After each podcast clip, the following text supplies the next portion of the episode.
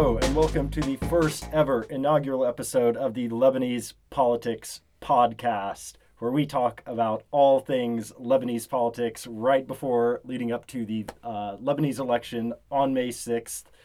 Uh, it is uh, a little bit late in the game for us to be getting into this, but all the same, we are going to take you through everything that we possibly can leading up to the elections and then probably a little bit after the elections as well. Uh, so you understand exactly what's going on uh, within uh, Lebanon, within Lebanon politics, and within uh, the campaigns that are going on. Uh, my name is Benjamin Redd. Uh, I'm a journalist with the Daily Star, the newspaper here in Beirut. Uh, I cover elections uh, for them mostly up in the north uh, and also a bit here in Beirut. Uh, I'll probably be doing a few other places. I'm joined by Nizar Hassan, who is uh, a brilliant nerd at the Lebanese Center for Policy Studies. Uh, he is also an insane activist. Uh, he works for uh, Tahaluf Watani, or works with the Tahaluf Watani uh, coalition, who uh, they're contesting the elections this year. Uh, Nizar, what, tell, tell us uh, what you do exactly for L C P S. So what I do at L C P S is basically a policy, public policy research. So we do research about public policies and the in terms of economic policies and social policies. Um, and now we're monitoring, we also monitor the executive and legislative authorities and their performances. Uh, so my work is mostly focused on that. Okay, uh, but then in addition to that, you are working, uh, you're volunteering in the elections with uh, the Tahaluf Watani, the national right. coalition. Uh, tell us about your work with them. So yeah, what happened is that when I came back to Beirut six months ago, Uh, there was a campaign happening in Shuf, and then it expanded to Alay. So it's an independent campaign called Lihaqi, which is uh, literally for my rights. And uh, it has a relatively progressive and very grassroots nature. And then when uh, the Tahaluf Watani was being founded, uh, our group was one of the founders of Tahaluf Watani. So now we're working as a list called Kulluna Watani, the same name for all the lists in, across the countries. And uh, Kulluna Watani, uh, which was for, formerly known as Tahaluf Watani, is um, is uh, including activist groups and uh, and some a very few number of political parties. All right, so you are an activist, but we are going to keep you honest, and we're just going to analyze things on this podcast. But we're very happy to have your uh, perspective on everything as well. So the idea with this podcast is that we are going to be coming to you every Monday morning with the latest updates, what happened over the past week, and then digging a little bit deeper into a few issues on each podcast. Uh, but this for this first episode, though, we, we really have to set the basic context and, and, and lay out the field, explain what's going on. So we're going to try to do that as briefly as possible, and we'll see if that works. Okay, so let's set the stage here, Nizar. It's been a really, really long time since the last elections. The last elections, the na- last national elections in Lebanon were back in two thousand nine. Nine years ago was the last time the Lebanese voter had a chance to elect any parliamentarian at all. This, these same one hundred twenty-eight or now one hundred twenty-five people have basically been sitting in, in their seats, haven't had to run for anything for the past uh, nine years, and a lot has gone on during that time. Uh, so, of course, first off, they've had to like extend their own term of parliament three different times, which has not been the most popular thing to do in a supposedly democratic society. But uh, there were there were a lot of sort of reasons, like I, I guess you could say reasonable reasons for doing this. There was a there was just this major political sclerosis during this time. Um, we had a period of two and a half years, something like that, of no president. Uh, from two thousand fourteen to two thousand sixteen, we had long periods where there were resigned governments still just like carrying out basic day-to-day business, but they were technically resigned, so they had limited powers. We had uh, security problems because of the war in Syria, sort of spilling over back in two thousand thirteen, for instance. There, there was a whole lot of uh, stuff going on with, uh, because of all these problems, the central bank had to create all of these crazy uh, monetary stimulus and, and extraordinary monetary policies sort of to prop up the Lebanese economy. And of course, then you also had uh, the Syrian refugees fleeing conflict in Syria who were here, who, uh, I mean, the Lebanese, there were, there were a lot of things uh, going wrong in the Lebanese system with infrastructure and everything like that. But this influx of refugees sort of added to the strain of the system as well. And um, amongst all of this, one of the big things that happened uh, was in two thousand fifteen, there was the closure of one of the major garbage uh, landfills uh, right near near Beirut. There was a massive garbage crisis. Mm-hmm. And it, can you can you sort of walk us through what happened with that and why that's important for the elections? Mm-hmm. Um, the momentum started basically with the first extension of the parliament, uh, with the with the movement against the extension of parliament. So this is in twenty thirteen. thirteen, the first one, which uh, was extended. The pretext was the security issues happening in the north, that they could not uh, handle the elections now with all the security threats. However, it was not convincing enough to a lot of people, so there was a movement against the election extension, and this is where the momentum started, more or less. Uh, it manifested in two thousand fourteen again with the second uh, extension of the parliament term, and then in two thousand fifteen with the garbage crisis. As you said, they closed the Nami landfill. The garbage was in the uh, was piling up in the streets, and uh, the movement started happening basically quite spontaneously among what is called civil society activists, people working um, in small groups, uh, not really parties, mostly very small organizations, mostly active on the media scene, on the online media scene. Um, and then s- things started accumulating. We had maybe the biggest independent uh, protest movement in Lebanon since the civil war. This was in summer two thousand fifteen. And starting then, you've had this uh, different political dynamics related to independent political organizations. So we've had the municipal elections in two thousand sixteen, where uh, in a lot of different villages and towns and cities, including Beirut, civil society and independent activists created lists against ruling class lists, like against the list combining different forces of the can, can, can I just can I just back up just a little bit on the on the garbage crisis? This was such a, a major thing because literally garbage was piling up all over the capital. People were setting it on fire, so there sure. were fi- there were garbage fires going on across the capital, and we had thousands of people coming out sometimes, sometimes on a nightly basis, down to downtown in front of the Grand Sarai, which is the the, the governmental, the, the seat of government in uh, downtown Beirut. And they were being sprayed by water cannons from the internal security forces. Uh, it, it was a, this period of, of really massive unrest because of the government's inability to provide basic services. And that's what... just to give a taste of, of mm-hmm. what propelled all of this. So then this sort of goes into the two, the, the two thousand sixteen uh, municipal elections uh, and propels it there, right? Exactly. And uh, you had the manif- the manifestation was in independent lists being formed in different places against the established parties list. And in Beirut, we had the phenomenon of Beirut Medinati, which was uh, quite successful, gathering forty percent of the votes, uh, but obviously not getting any seats because of the majoritarian electoral law that was in place. Um, then we had the elections in the order of engineers and many orders, many liberal professional order, orders that also ca- accumulated uh, this momentum until we reached the present moment. Yeah, and I, I think so. So that's one of the big stories that leads into this year's elections. This this new civil society movement, this uh, uh, this pent up frustration at a political class that is proved in many cases feckless, and and by their own admission. You talk to politicians and they say, yeah, we are unable to do this, we understand why people are mad, but they they tend to blame the other politicians, right? It, it's everyone pointing fingers at each other, um, and so you have this this third party momentum, sort of, mm-hmm. so to speak. That's one of the main developments, the emergence of civil society as a political force. One of the other big things just ever present Uh, in Lebanese politics, though, is Lebanon's relationship to Damascus. And this has canonically been, uh, for since two thousand five, expressed in the March fourteenth, sort of anti-Syrian versus March eighth, pro-Syrian camps. Uh, before the podcast started, before we started recording, Nizar, uh, I was making the point that the, the lines were very blurred, uh, and this didn't really matter as much as it used to, this distinction between March eighth, March fourteenth.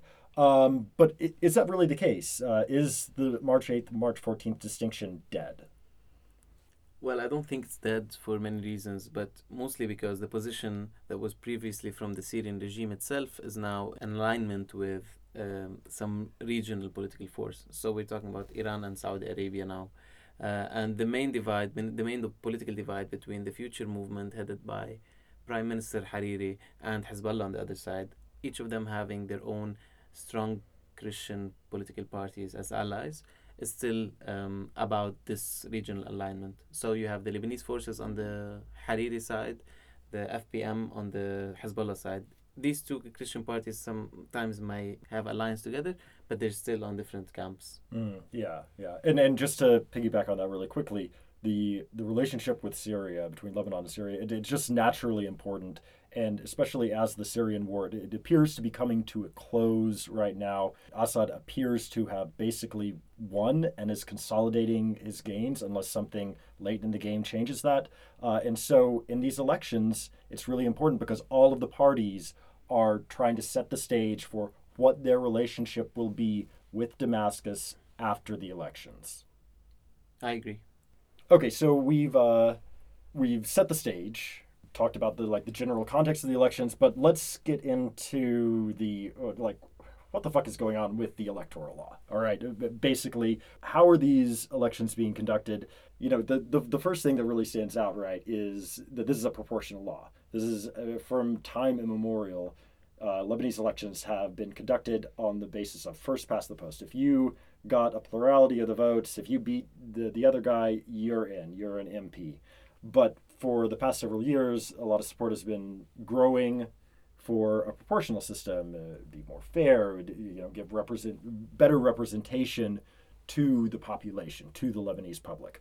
So the politicians like got together, and they, they didn't really they they did a proportional system in name, but it's not really a proportional system because uh, in a real proportional system, smaller parties have a chance of really breaking into parliament, and that's not really the case under the system. Basically, the electoral districts with, I mean, Lebanon's a small country to begin with, right? Uh, about four million people, small area. They divided the country up into fifteen districts, and they divided up the one hundred twenty-eight parliament seats amongst those districts. So you have these sky-high electoral thresholds. You know, I think the lowest electoral threshold is uh, is something like eight percent. In the district of Shufan Alay, seven point five percent. Yeah, right, right, right. But it goes all the way up to twenty percent in in the, the in South One, which is Saida City and Jizin. twenty percent. So you, that is, first off, seven point five percent. That's above what a proportional system should be for electoral threshold. It should be five at the maximum from experts that I've spoken to. So going from that as a minimum to as high as twenty percent, you're not, it's not a real proportional system. And, and then there's uh, there's another thing and that that they added into this, which is the preferential vote. So so let's take a step back here. Do you want to explain this or should I? You can start. Okay, all right. So we're we're gonna get we're gonna take a deep dive really quickly, and then we're gonna come back up for air. All right. So Lebanon is divided into fifteen districts. Within these districts, there are sometimes sub-districts, okay? And that's going to be important for later. So sometimes there's not. Sometimes, like in North one, it's, it's just uh, the first Northern District, it's just one district. There's no subdivisions. Uh, in, in Beirut, uh, Beirut one, it's just a district. There's no subdivision. Same with Beirut two. But in uh, Saida Jizin, for instance, as the name implies, there are two sub-districts, Saida and Jizin. In Tripoli, Minya, Diniye, there are three sub-districts, Tripoli, Minya, and Diniye. Okay, so the reason that the sub-district is important is when you, as a voter, go to vote. Say you're voting in Tripoli, Minya, Diniye. The, the list is for the entire, the entirety. You have candidates for Tripoli, candidates for Diniye, and the one candidate for Minya, right? But you can only cast a preferential vote. You get one preferential vote. You can only cast that for somebody on the list that you're voting for in your subdistrict. So let's say you're you're voting in uh, Diniye, but you really like one of the candidates in Tripoli. Uh, you can't vote for them. You have to vote for one of the candidates in Diniye if you're going to cast a preferential vote exactly. at all.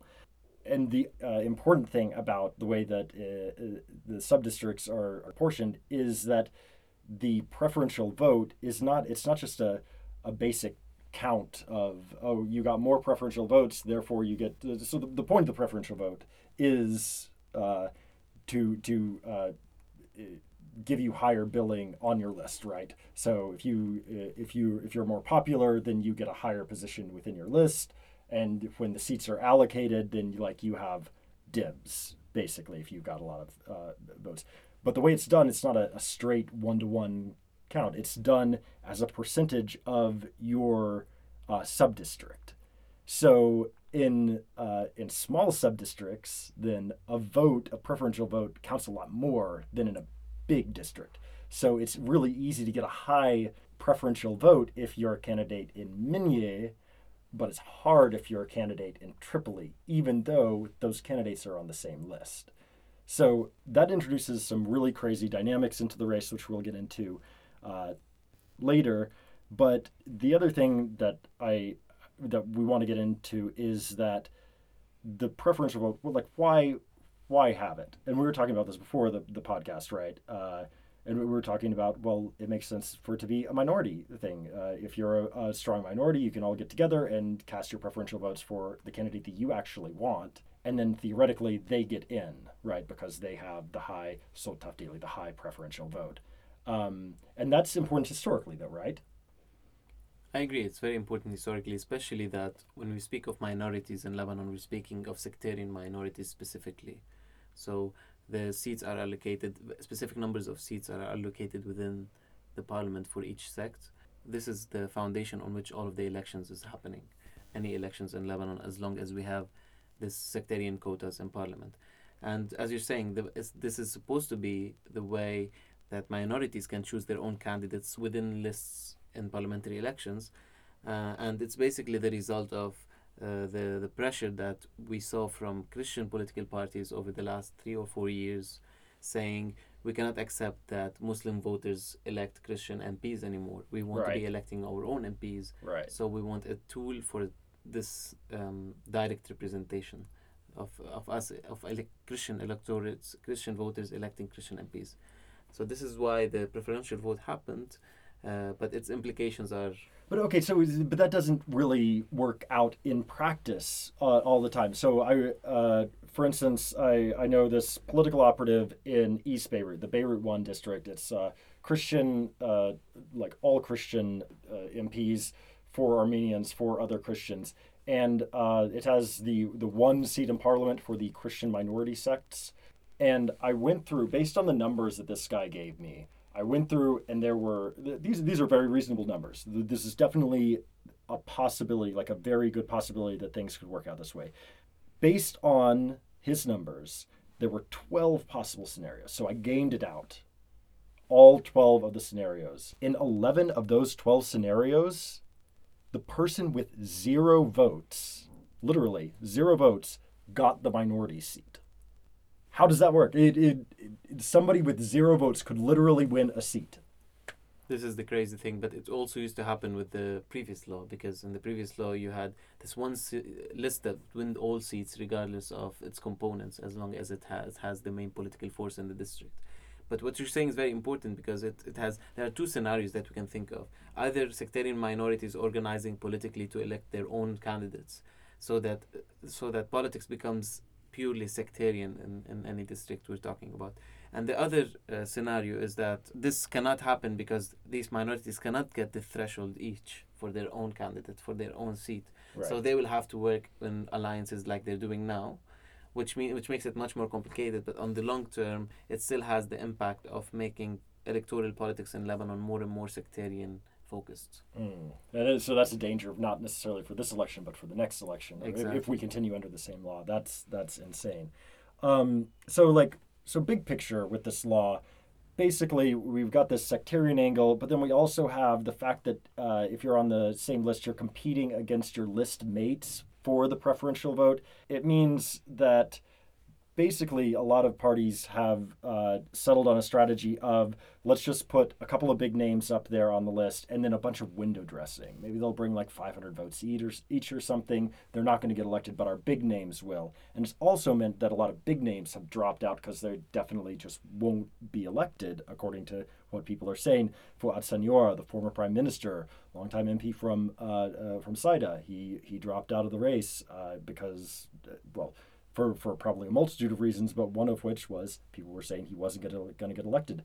Um, a similar story happened in the north in Tripoli with uh, former finance minister Mohammed Safadi. And so for, for this reason, a lot of big names, they actually hate the law, right? A lot of yeah. the political class. And, and and a lot of the people outside the political class hate the law because the, the electoral threshold is so high. So it's uh, there are a few people who like the law, but in my my, in my view, I, I think more people hate it than, than like it. What do you think? I think from the strongest political parties, there's more, uh, they, they are mostly pleased, but within them they have different contradictions. Yeah. But it's it's certainly good for the main leaders of the political parties. That being said, let's take a look at how the political parties are actually on the ground working in uh, different districts here in Lebanon. So I, I'd, I'd like to draw a, a firm distinction from the beginning between uh, basically the, the Amal Hezbollah uh, alliance and their strategy and basically everybody else. Because Amal and Hezbollah, the two largest Shiite parties in the country, uh, they're in an, an alliance, an electoral alliance with each other, and they are very strong in the south, uh, in, in South two, South three, as as well as in uh, Bekaa three, uh, Baal Bekermel. And their strategy uh, in the south, at least, is it makes a whole lot of sense. It's, okay, we are so strong here. The electoral threshold is so high. We are just going to get all of our partisans out to the polls, drive that elect, uh, electoral threshold so high, nobody else will be able to reach it, and we're going to dominate. We're going to take all of the seats in South two, which is uh, uh, Zahrani and Sur. We're going to take all the seats in Nabatiyeh uh, province. And then in Baal Bekermel, they'll probably, you know, there's a question. They're not going to take all of them, uh, the polling tells us, uh, but they're going to still take a lot. Uh, and if they mobilize people, they will take more.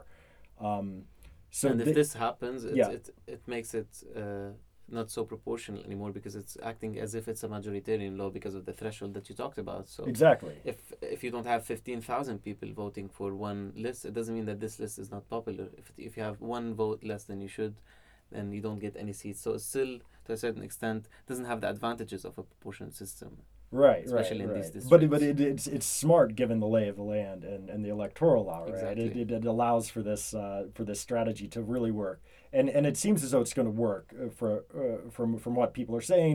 Like, oh yeah, the the, the Hezbollah Amal list is going to do their their lists are going to do very well. They they'll probably have you know like thirty-five seats in parliament, something like that. Uh, so they're going to be strong. Going I think it's going to be very similar for Hariri and Beirut second, the the districts mm. where he's running, because all of the other lists are also much smaller and they have a very, very high um, challenge to actually get the threshold. So yeah. you might face the same thing, and Hariri winning all of the can all of the uh, seats. You think all of the seats? In I don't, that's not my predict like my data-driven prediction. It's just what I think is uh, the, the dynamic in Beirut second is very similar to the dynamic in, mm. in Zahrani, for example, in the south. Yeah, yeah. The chances okay. of, of breaking through are very, very small. Yeah, I, I know. I, I spoke to one of the candidates uh, this past week in, in Akkar, which is a future movement stronghold. They won all seven seats uh, last uh, in the last elections. And he said that's their strategy in Akkar uh, to go raise the Hasl Intikhabi, to raise the electoral threshold so high that nobody else gets in. But that is absolutely imp- impossible. According to everybody else, uh, that it, it, it's just not going to work that way because they're not in in the same position. The, the, the cards aren't stacked the right way for them in Akkar, at least, uh, the same way that they are for Uh, Nabi Berri's Amal Party and uh, Hezbollah in uh, Sur Zahrani. So I, I think I think with these other parties, with Future, like we're we're seeing other strategies come into play as well, which is just this tangle of alliances, mm-hmm. right? So you have, you have like uh, Mustaqbal, the Future Party, is allied with the L F, the Lebanese Forces. In some places, they're allied with the F P M, the Free Patriotic Movement. Uh, exactly. In other places, and there doesn't seem to be any like rhyme or reason ideologically for this, right? I agree. There's absolutely no clear bottom line ideologically or policy-wise to why these alliances are taking place.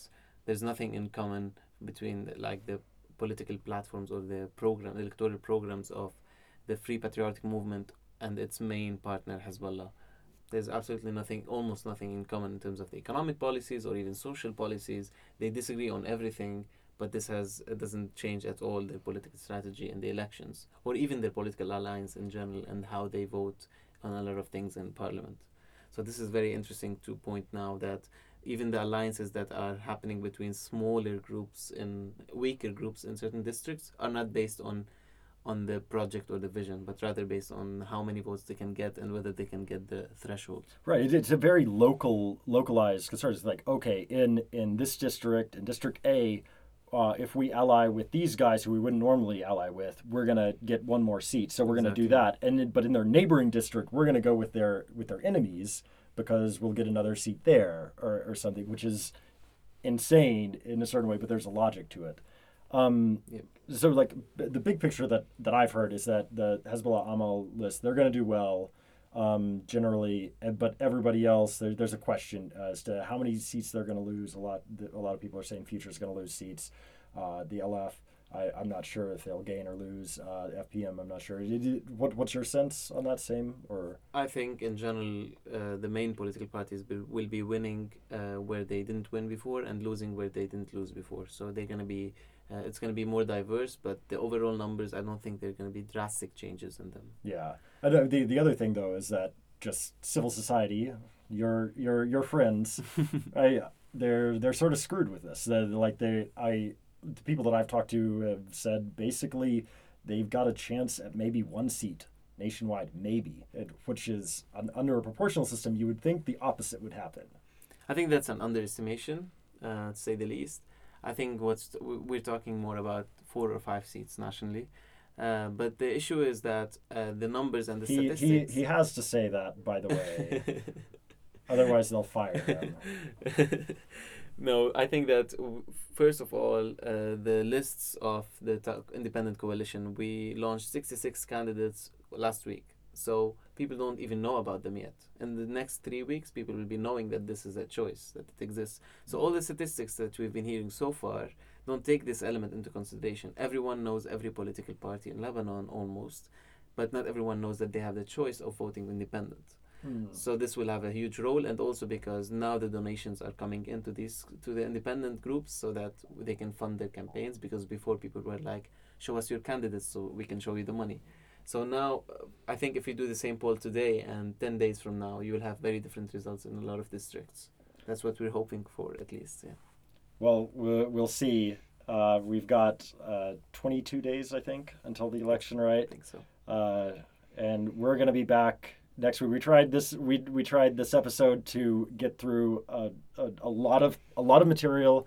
Uh, if you like what you're hearing, please tune in again next Monday. We'll be back with, uh, I think, a little bit more, less less ground to cover for sure. More focused, hopefully. yeah, yeah. Uh, bear bear with us. We are we are broadcasting from a makeshift studio in Beirut. We're, this is a learning process all around, but uh, we're super happy to be coming to you. And please uh, subscribe to us and uh, tune in next week to the Lebanese Politics Podcast.